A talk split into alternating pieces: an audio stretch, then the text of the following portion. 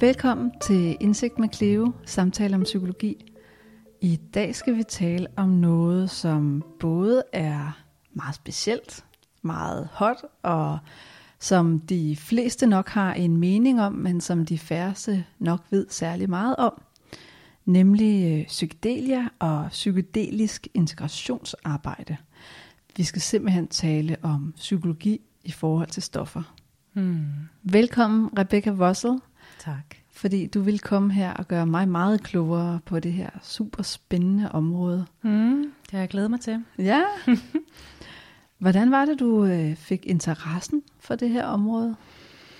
Jeg fik interessen ved, at jeg var til et foredrag en dag på Københavns Universitet, som øh, var et foredrag, der blev afholdt øh, blandt andet med af noget, der hedder Forum for Eksistentiel Psykologi, øh, hvor at foredragsholderen var det Sigård, som arbejder med, som er inde på forskningsenheden på Rigshospitalet og arbejder og forsker i psykedelika i forhold til øh, psykiske lidelser.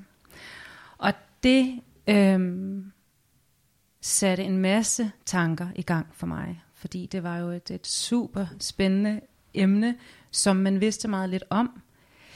Ja, jeg havde ingen, jeg havde ingen, øh, altså jeg vidste ikke noget ud over det, man har hørt af, af, af historier mm. øh, gennem tiden, om hvor farligt det er. Ja.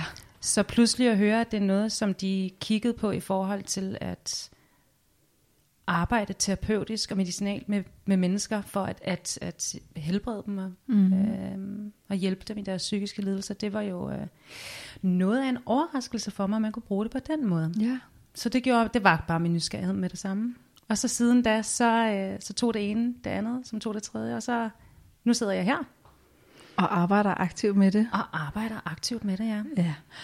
Og så er det jo vigtigt, at vi lige kommer ind på en meget, meget tydelig disclaimer her. Ja.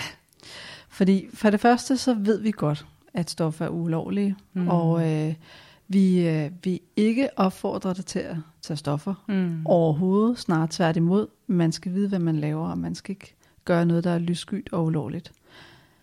Den anden del er, at øh, du ikke selvfølgelig øh, tager stoffer med klienten i terapien. Det er ikke det, det handler om. det, er mere, øh, det er mere det forskningsbaserede, at man, man giver nogle mikrodoser, og så ser man, hvad der sker hos klienten. Men det er ikke forskning, det her. Det er terapi. Det er, hvordan man integrerer de oplevelser, man nu går igennem. Så der, det er ulovligt. Det ved vi godt. Mm. Og, øh, og der er ikke nogen stoffer indblandet i den terapi, du giver. Nej, det er arbejdet, der ligger før, og arbejdet, der ligger efter. Ja. Hmm. ja.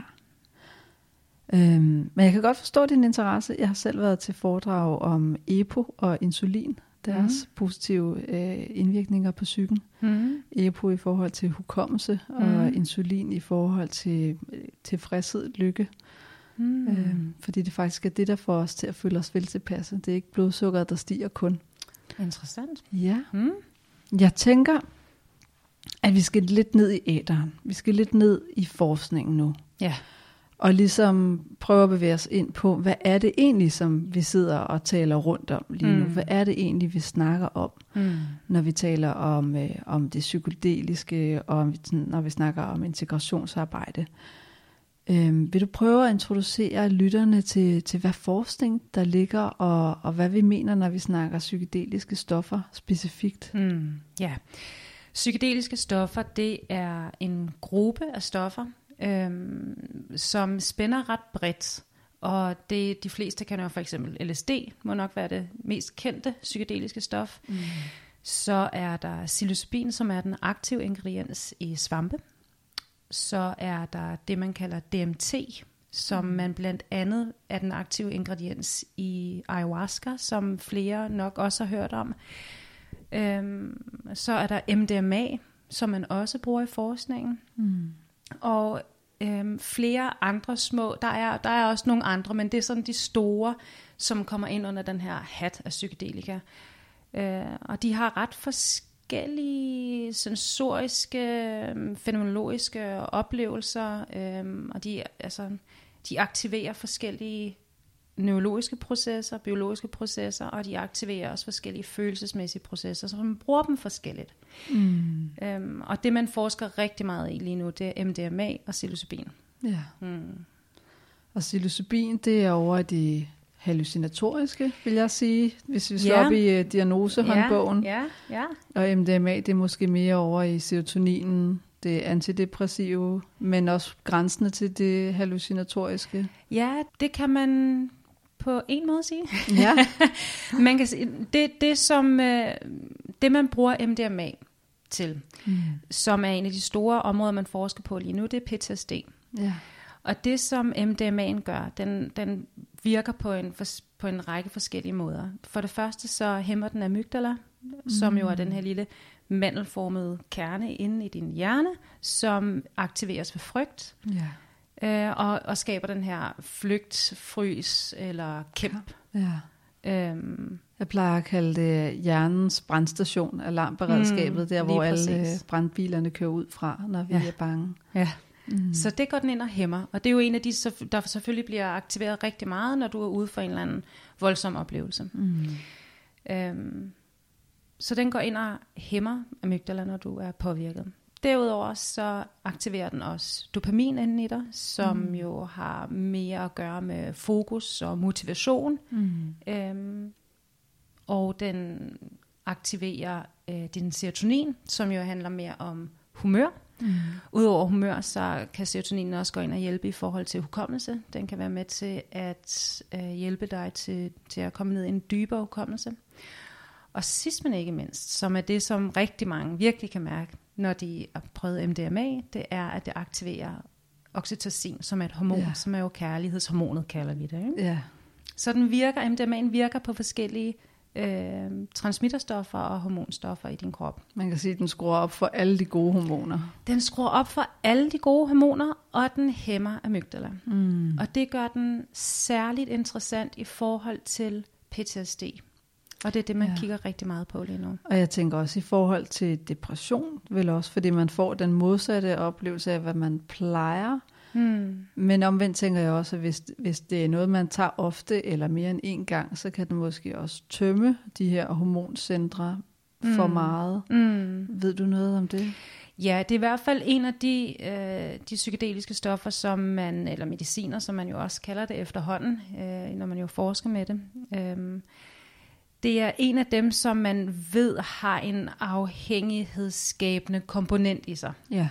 Så det er en af de, det er det psykedeliske medicin, man i hvert fald skal være mere varsom med. Ligesom mm. alle mulige andre former for psykofarmaka, der også er vanedannende, så øh, adskiller MDMA sig ikke på den måde. Mm.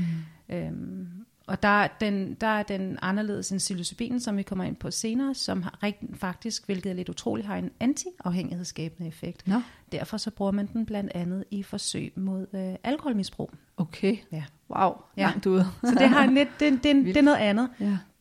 Men så ja, man bruger den rigtig meget i forhold til PTSD, og den har lige nu fået det, man kalder breakthrough status i forhold til at være, mm. øh, man kalder det for breakthrough therapy.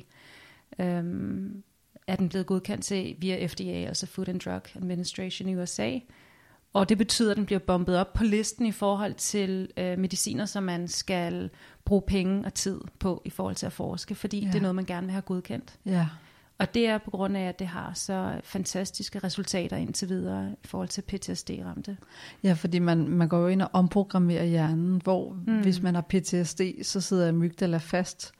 Det er derfor, de får de her angstanfald og mareridt og skal kigge sig over skuldrene for gamle fjender. Lige præcis, Mm. lige præcis. Det aktiverer jo en masse, som du netop siger, Marit. Øh, det aktiverer en masse kropslige responser, og det er jo selvfølgelig også en masse følelsesmæssige responser, der er forbundet med det her. Du kan ligesom sidde og føle, at øh, mange beskriver det som, at de sidder fast i den her fortid, ja. ikke? De sidder fast i det her traume, Ja. som de ikke kan komme videre ud af, og som føles ekstremt levende og meget nuværende, en nuværende Mm. mm. fornemmelse i deres krop, selvom det var flere år siden. Og noget af det, som man så, som er ret utroligt ved, i fase 1 og fase 2 øhm, forsøgene, det var, at øh, man tog en, en, nogle PTSD-ramte patienter, som i gennemsnit havde haft PTSD i 19 år. Wow. Så det er altså folk, der har lidt rigtig længe af det her, Ja. og har været igennem alle mulige former for behandling. Det er dem, der isolerer sig selv derhjemme og Ja. sidder fast. Ja. Mm. Og de er ikke, der er ikke noget andet, der har kunne rykke dem ud af det her. Mm. Så delte man den jo selvfølgelig op i, der er en placebo-gruppe og en, og den gruppe, der også får det aktive stof for MDMA'en. Og sådan som det foregår, det er, at du har i den her forskning, så har du 12 sessioner. Og ud af de 12 sessioner, der er tre af dem, er du under påvirkning af MDMA. Og det, der sker, det er, at når du er påvirket af MDMA, når din amygdala er hæmmet, så er du ikke, bliver du ikke overvældet af den frygt. Mm. Du kan pludselig være i noget af den følelse, noget af, den, noget af det, der har, det du ikke har tur nærme dig før. Øh, en af udfordringerne med den type psykofarmaka og den type behandlinger, man indtil videre har til PTSD-ramte for eksempel, det er, at psykofarmakaen, der bruger man ofte antidepressiver. Mm. Øh, og det kan hjælpe lidt, det kan lindre en lille smule øh, nogle af de symptomer, de har, men det er jo ikke noget, der går ind og opløser eller helbreder. Nej. Det er symptomdæmpende.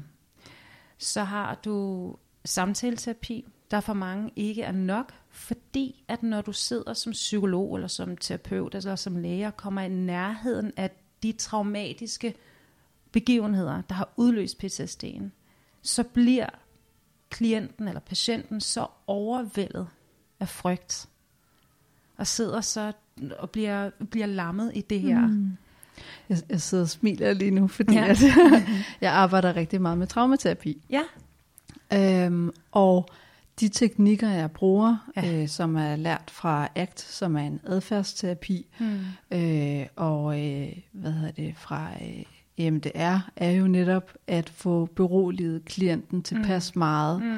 til at vi kan gå ind i minderne. Lige præcis. Øh, så, så bruger jeg nogle, nogle specifikke teknikker, øh, som, som klienten skal træne op mange gange, ja. før vi overhovedet går ind i traumet. Ja. Så hver gang, at, at klienten kommer i kampflugt, frys, og øh, har lyst til at rejse sig, øh, få svedeture, har lyst til at lægge sig på gulvet, og alle de her ting, øh, så skal klienten gøre de her teknikker, så, så vi arbejder meget med nervesystemet og vagusnerven. Mm. Mm. Så det er jo sådan set det samme, mm. jeg hører, der sker, når vi arbejder med MDMA. Ja. Lige præcis. At der er det bare den, der er assistenten i stedet for. Lige præcis, det er mm. helt rigtigt. Og der er jo mange psykologer, jeg, jeg vil gætte på, du selv har oplevet, jeg har i hvert fald også oplevet det, gætter på mange af vores kollegaer har, at klienterne på et tidspunkt ikke kommer tilbage. Mm. Enten fordi man er gået for hurtigt mm. ind til det traumatiske, eller jamen der kan jo være alle mulige grunde til det.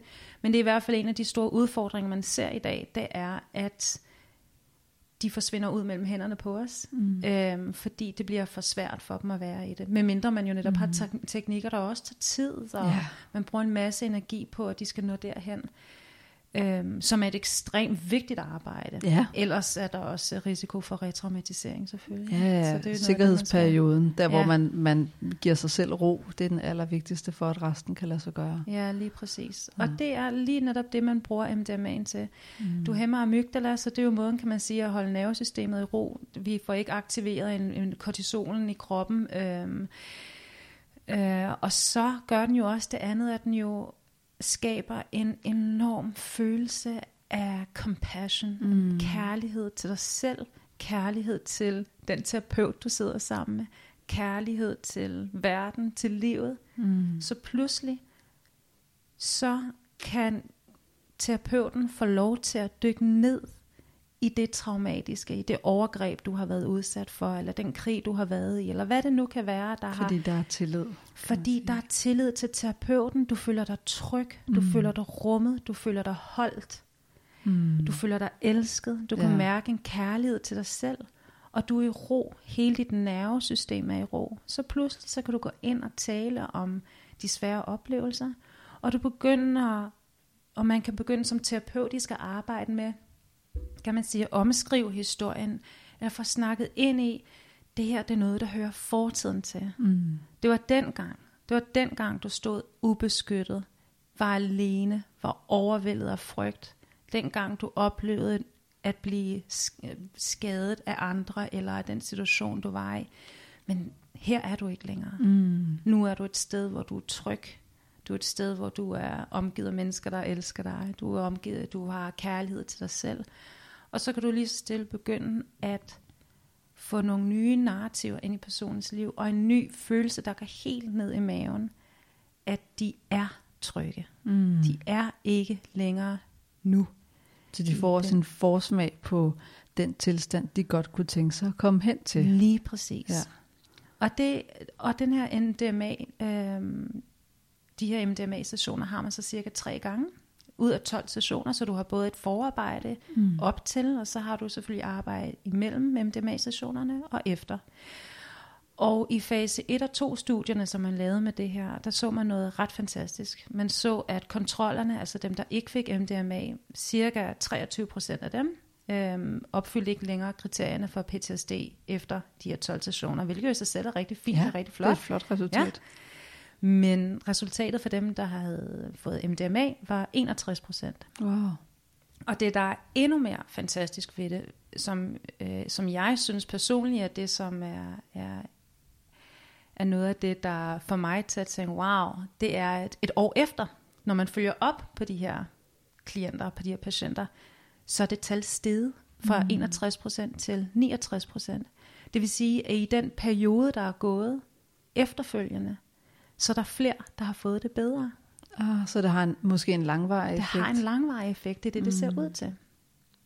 Men jeg tænker, i forhold til etiske problematikker, der kan være, folk med PTSD, mm. og især personer, der udvikler kompleks PTSD, hvor mm. det også øh, påvirker personligheden, Mm. kan de ikke i forvejen have en, en øget, være øget risiko for at udvikle misbrug? Mm. Fordi de har behov for at hæmme sig selv enten med has eller alkohol. Jeg, det er ikke noget, jeg ved så meget om. Det er faktisk det er ikke noget, der bliver snakket om. At, altså, at du tænker på i forhold til, at de udvikler et misbrug i forhold til MDMA. Ja, hvis de allerede er misbrugspersoner, eller Ja. har tendens til misbrug, mm. at man så giver dem stoffer mm. under terapien. Mm. Mm. Mm. Umiddelbart så er det ikke noget, som... Øh, det er i hvert fald ikke, det, det er ikke så stor en problematik, at det er noget af det, der bliver, der Okay. bliver fremhævet. Mm. Øhm, Jeg tænker også, når det gælder forskning, så sorterer man jo folk fra, der ikke er egnet. Og ja, der er en Så. kæmpe, der er en lang screeningsproces. Ja. Der er meget, du skal have været opfyldt øhm, for, for at få lov til at være med i det her. Mm.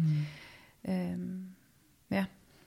Nå, det Men var det, lige ja, ja, og, det, det, det, og, og igen, og, og det er et rigtig relevant og rigtig godt spørgsmål, du stiller, og det viser jo også bare, blandt andet det, jeg ikke kan svare øh, så godt ind i, det viser jo også, at det her det er et, et ret nyt felt, ja. og det er et ret nyt felt for alle os, der arbejder med det. Øh, der er ikke mange af os, der er eksperter på det her endnu. Nej. Øh, ja, så det er, og det er et stort, komplekst område, så vi ja. lærer hver dag, Ja, alle vi- os, der sidder med det. Vi læser om det, mens Ja. det studeres. Ja, lige præcis. Mm. Lige præcis. Hvad med psilocybin? Ja, det er jo så en lidt anden, øh, en anden form for medicin.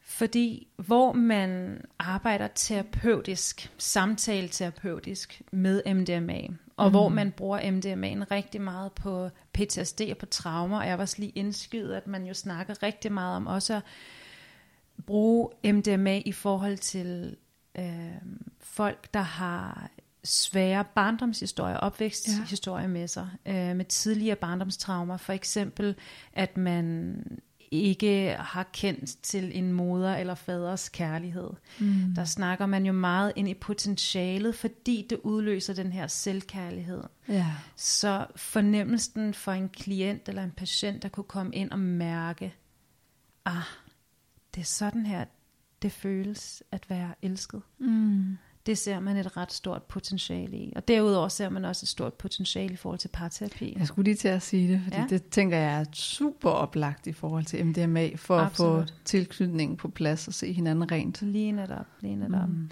Så det vil jeg bare lige, øh, for lige at runde den af, sige det. Øhm, psilocybin er en lidt anden størrelse. Mm. Psilocybinen bruger man, som jeg nævnte lidt tidligere, har man jo fundet ud af noget ret interessant. Psilocybin går rent ind på øh, serotonin. Mm.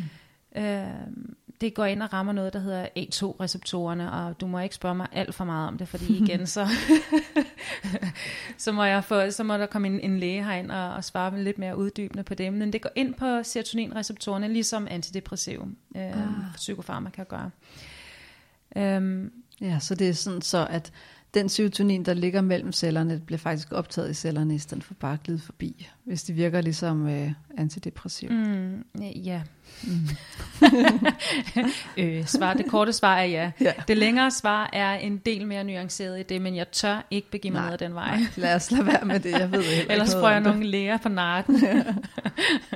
ja, så jeg holder mig til mit, til mit eget fag. Ja. Øhm, men psilocybinen er en ganske anden størrelse, fordi at der har man virkelig fat i en form for selvhealingsproces. Mm. Når du går ned i psilocybinen, er du på sin vis din egen terapeut. Mm.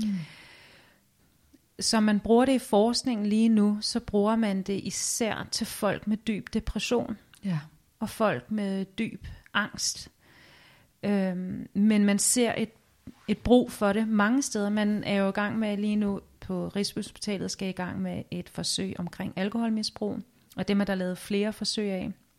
Fordi at man jo ganske interessant har fundet ud af, at, øhm, at psilocybin har antiafhængighedsskabende effekt i sig, hvilket er lidt kontraintuitivt, men, mm. men, øhm, men det har det, rent neurologisk. Så man bruger, man bruger det i forhold til misbrug, angst, depression, men man ser også en, øh, en interesse for det inden for spiseforstyrrelse. Nå. For eksempel anoreksi. Okay. Øhm, fordi noget af det, der sker på psilocybinen, som er hæftig, mm. det er, at den er egoopløsende. Du okay. oplever et kæmpe kontroltab. Mm. Det psilocybinen gør, er, at du, og der, du får ikke en mikrodosis, øh, som du nævnte helt i starten, der mener at du ser mikrodosis, man får en makrodosis, du får en ordentlig omgang, under meget sikre forhold, og her skal der altså også lige siges selvfølgelig, at med al den forskning, der bliver lavet, der er en meget, meget sikker, omstændig screening af dem, som bliver kommer ind i de her og forsøgspersoner. Ja, og der er læger tilbage. Der er læger og psykologer, og der bliver, der bliver målt blodprøver på dem hver 20. minut, og ja. alt bliver målt, øh, øh, hvad det nu det hedder. Så det er ekstremt sikkert. Øh, men oplevelsen, den sådan følelsesmæssige og sensoriske oplevelse af at være på psilocybin er meget anderledes end MDMA, hvor MDMA får den her følelse af kærlighed og compassion. Mm. Der er, går psilocybinen ind og på en eller anden måde lidt mere destabiliserende øh, for egoet, hvis man kan sige det sådan. Det er en følelse af total kontroltab, men at, at blive ført ned i, i underbevidstheden, og så ja. komme ned i nogle enormt, enormt dybe lag af dig selv, som du øh, i normal tilstand ikke har adgang til.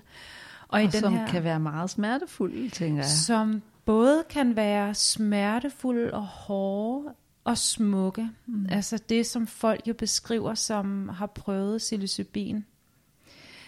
Det er følelser, mange oplever den her øh, følelse af at dø, mm. som jo kan være ekstremt skræmmende. Følelse af at smelte væk, blive opløst, gå i stykker, ryge mm. ud over en kant. Alle de her forskellige typer oplevelser af at ikke eksistere længere, men at være okay med det. Og det interessante er jo, der altid er det, man kalder genfødslen. Mm. Der er en følelse af at komme tilbage, og blive født på ny. Det er sjovt, der er lidt den samme rejse eller samme tematik for ja. alle, kan man sige. Fordi ja. jeg har også hørt det her med, at, at hvis du kæmper imod, at du skal dø i trippet, mm. Så bliver det rigtig, rigtig svært. Så du skal bare mm. hen til et sted, hvor du skal acceptere, at det er sådan, det er, og så mm. kommer belønningen på den anden side. Absolut. Altså det er som om, vi ser den samme film alle sammen, ja. dog med forskellige figurer, der er til stede. Mm. Jamen det er, og det er noget af det, der er interessant. Mm. Og det er jo også derfor, at psilocybinen har fået den mm, jeg tror også, vi har også lige en kul status, som den har fået, ikke? og man mm. bruger den, det, det er fordi, det er lidt interessant at se, hvordan vi alle sammen, mange oplever den samme, har den samme oplevelse mm. af den her form for død og genfødsel, og det er det, som psilocybinen er et særligt kendetræk ved, hvad den frembringer, en følelse af at blive et med altet. Mm. En følelse af at være i fuldstændig kontakt med universet. Mm at føle dig på en måde fuldstændig ubetydelig øh, og uvigtig, og på samme tid enormt vigtig og betydningsfuld, fordi du mærker din plads i universet mm. på lige fod med øh, alle andre levende ja. væsener. Så i stedet for at være gæst i universet og i naturen, så ja. er man en del af fællesskabet. Så er man en del af fællesskabet. Mm. Og man startede jo med at lave uh, psilocybin-forsøg på terminalt syge kraftpatienter, øhm, som jo havde massiv angst for døden. Og det man så i de tidlige forsøg, det var, at cirka to tredjedele af de patienter, der var igennem forsøgene, fik opløst deres angst. Mm. Den eksisterede simpelthen ikke længere. De kunne nu gå ind i døden, fuldstændig rolige, i harmoni.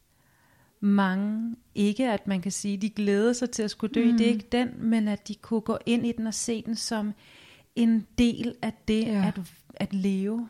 En naturlig proces, det er ligesom en naturlig det at proces. et barn. Fuldstændig. Mm.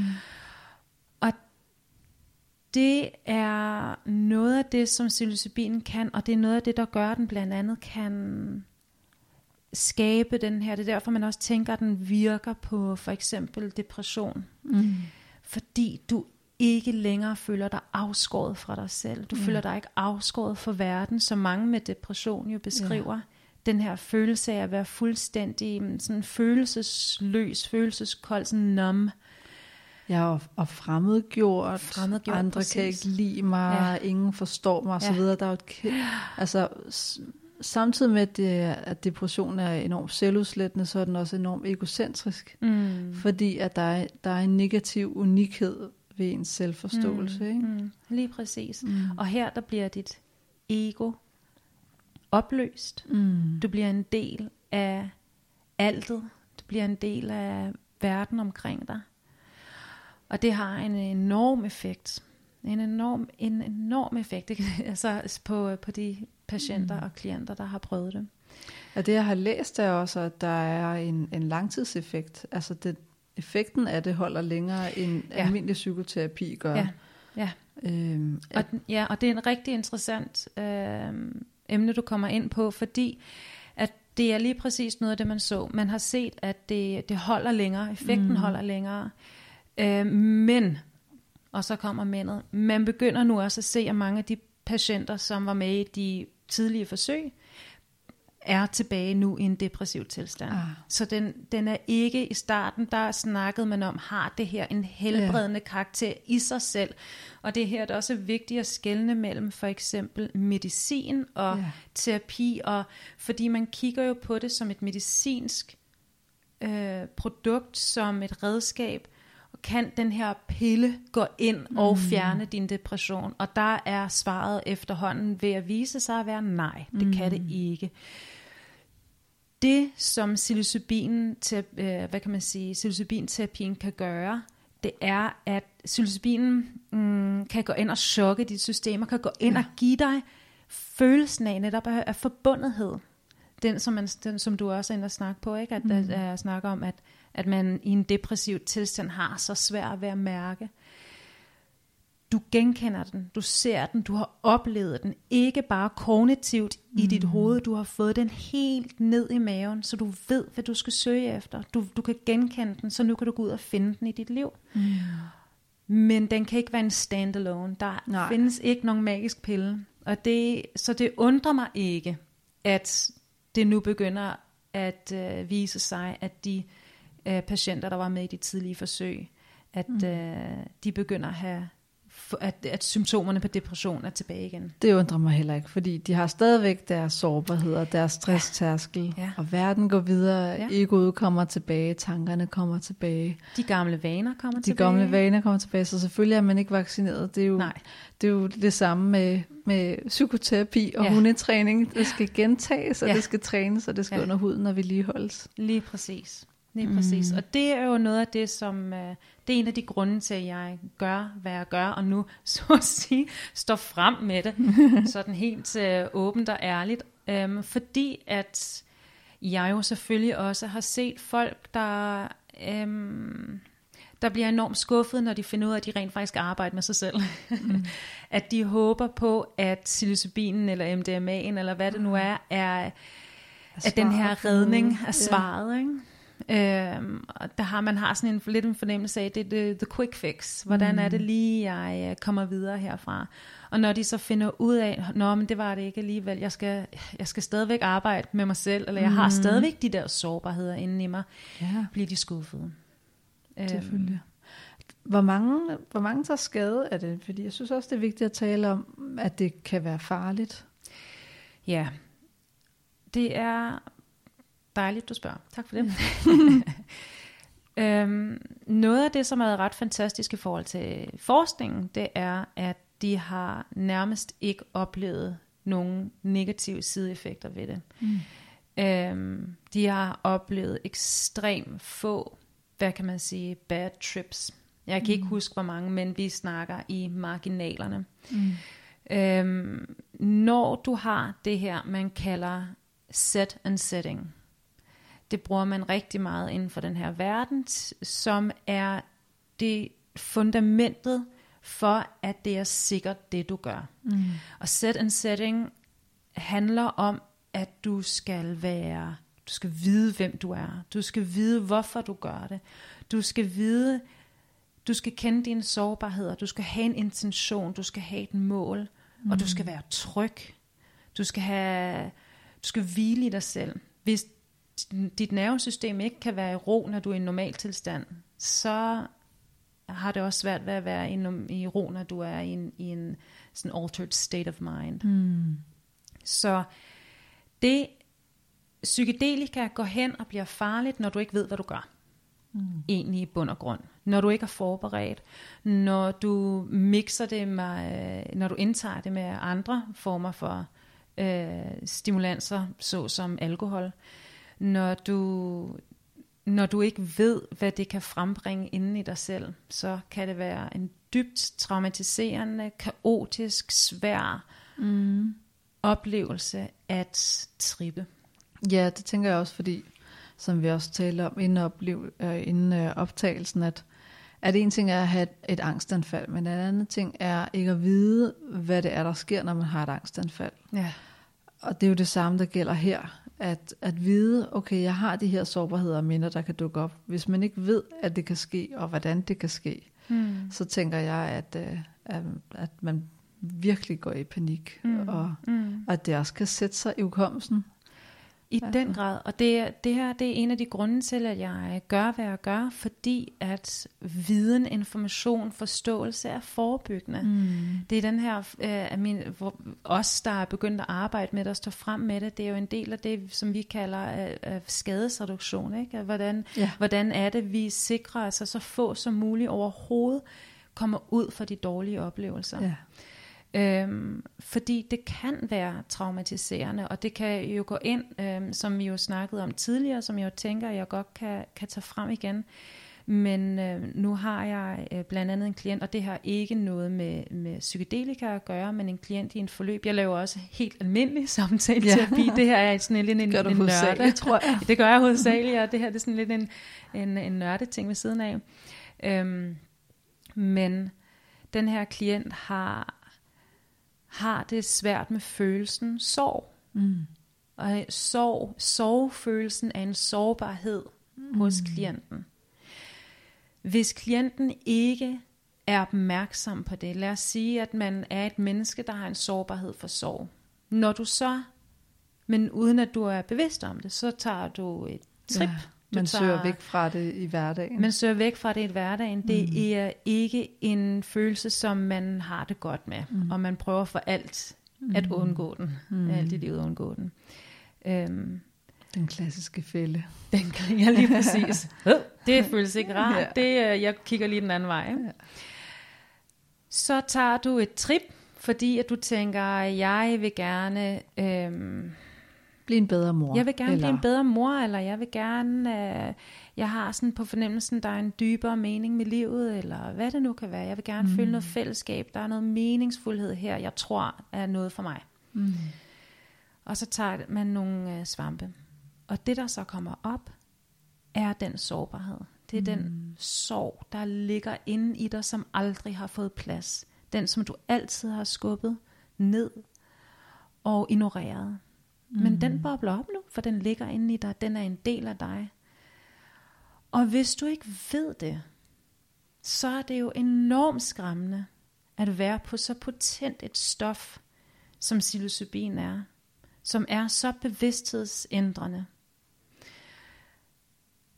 at det kan gå ind og skabe en enorm angst for mm. den her følelse. Og det er jo klart, fordi at hvis man hele sit liv har haft nogle veludviklede forsvarsmekanismer til at holde dem i skak, mm. og holde det på afstand, eller tænker på det som svaghed. Ja.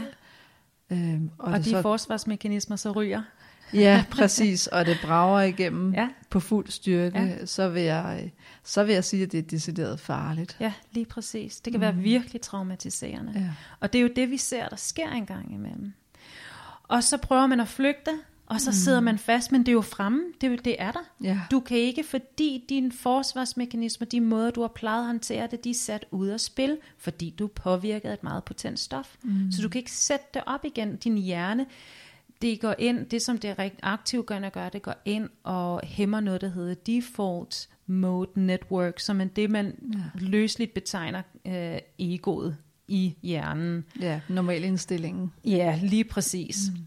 Den er hæmmet, når du er øh, på psilocybin. Det vil sige, den mekanisme, som du normalt bruger til at holde sammen på dig selv, mm.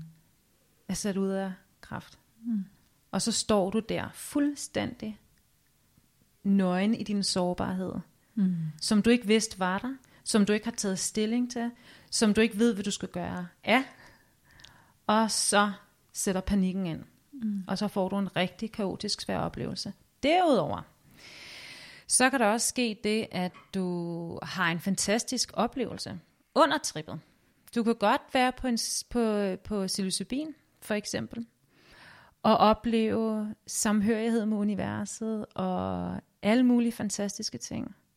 Men i dagene efter, begynder du at få det svært. Og det er fordi, du stadigvæk er så psykisk åben for alt.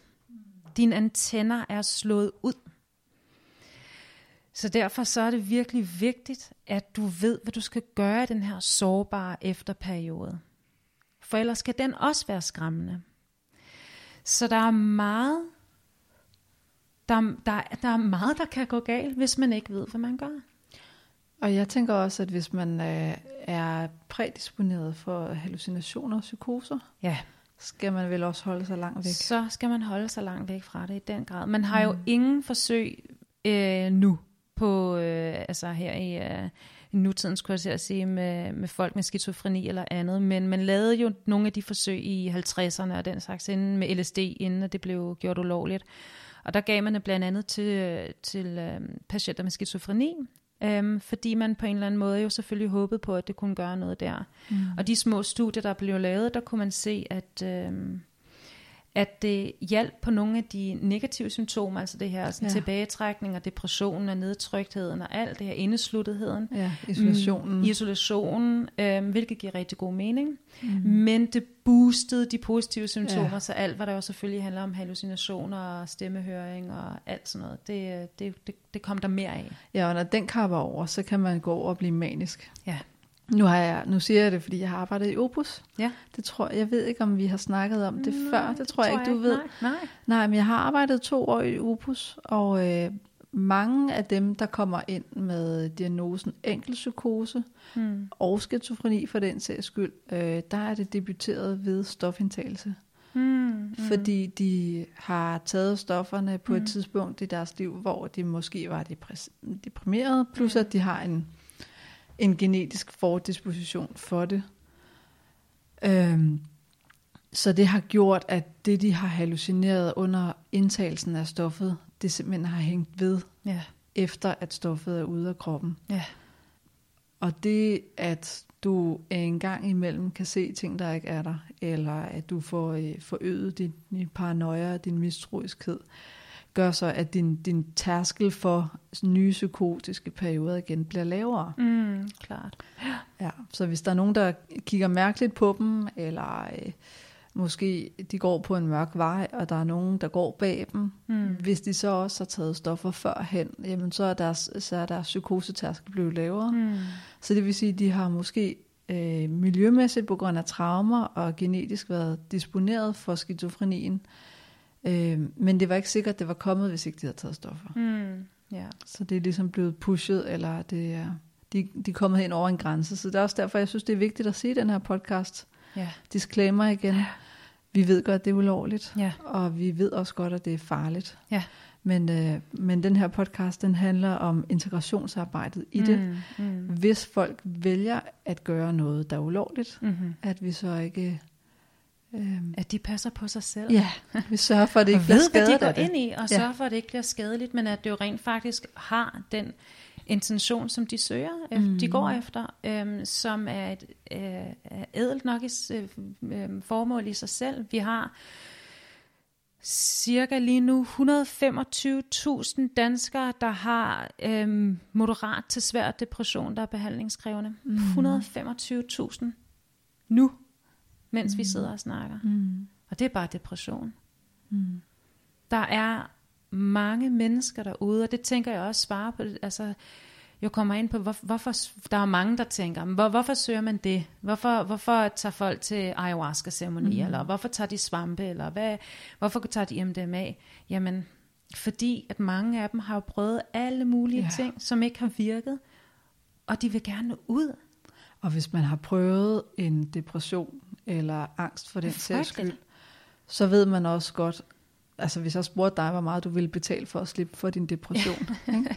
ja, lige præcis. så er det jo uvurderligt. Det der, er uvurderligt. Der er ikke det beløb, der kan, der Det kan handler om dække det. livskvalitet. ikke? Præcis. Så der er jo en god grund til, at folk gør, hvad de gør. Og så er der også mange, og det er jo så dem, som har forskellige former for psykiske sårbarheder eller psykiske lidelser, som søger det. Så er der jo også bare de helt almindelige mm. mennesker, nogenlunde velafbalancerede hverdagsmennesker. Mange, der søger den her form for medicin eller stoffer, hvad der, det er jo lidt forskelligt, hvad folk de vil, hvad, hvad de kalder det, Mm. øhm, søger det, fordi at de går rundt i en verden, hvor de føler, at de har mistet sig selv. Eller de mangler, øhm, de føler, at der er, der er noget mening, Mm. meningsfuldhed, de, de ikke har. Der må være noget mere til livet end det her. Ja. Øh, og når jeg en gang imellem sidder og hører, hvad der er af tv-programmer, øh, og hvordan vi snakker til hinanden på sociale medier, og hvordan vi lever vores liv her i Vesten, så kan jeg godt forstå, at der er flere og flere, der begynder at have nogle tanker, der hedder, er det det? Mm. Eller er der noget andet? Er der noget ud over det her hamsterhjul? Er der noget ud over hamsterhjulet? Og jeg kan godt forstå dem. Jeg kan mm. godt forstå den nysgerrighed. Jeg har den selv. Mm. Er der noget andet ud over hamsterhjulet? Men så jeg kan forstå, hvorfor folk gør det. Jeg kan forstå deres intentioner. Og derfor er det jo så, så enormt vigtigt, at de bliver forberedt. At de Mhm. ved, hvorfor de gør det igen, som vi venner har vendt tilbage til. Deres intention med det. Og det er derfor, jeg som sagt laver, altså kalder mig selv integrationsterapeuten. Altså jeg kalder mig selv, så det, så det er jo fordi, at det jo er nyt for os alle sammen, der er herhjemme i Danmark. Der er jo ikke nogen, der, der er nogen af os, der har nogle uddannelser, som, som øh, komplementerer det her arbejde rigtig godt. Ja. Øhm, men at være uddannet integrationsterapeut er jo ikke noget, som der rigtig er nogen i Danmark, der er endnu mm. med certificeret. Øh, så det er nyt for os alle. Her slutter første del af samtalen. Du kan gå ud i podcasten, og så kan du høre del 2 med det samme. Jeg har nemlig udgivet begge halvdele samme dag, så du skal ikke sidde og vente en uge på at høre resten af samtalen. Rigtig god fornøjelse, og jeg håber, at du har fået noget ud af det allerede nu.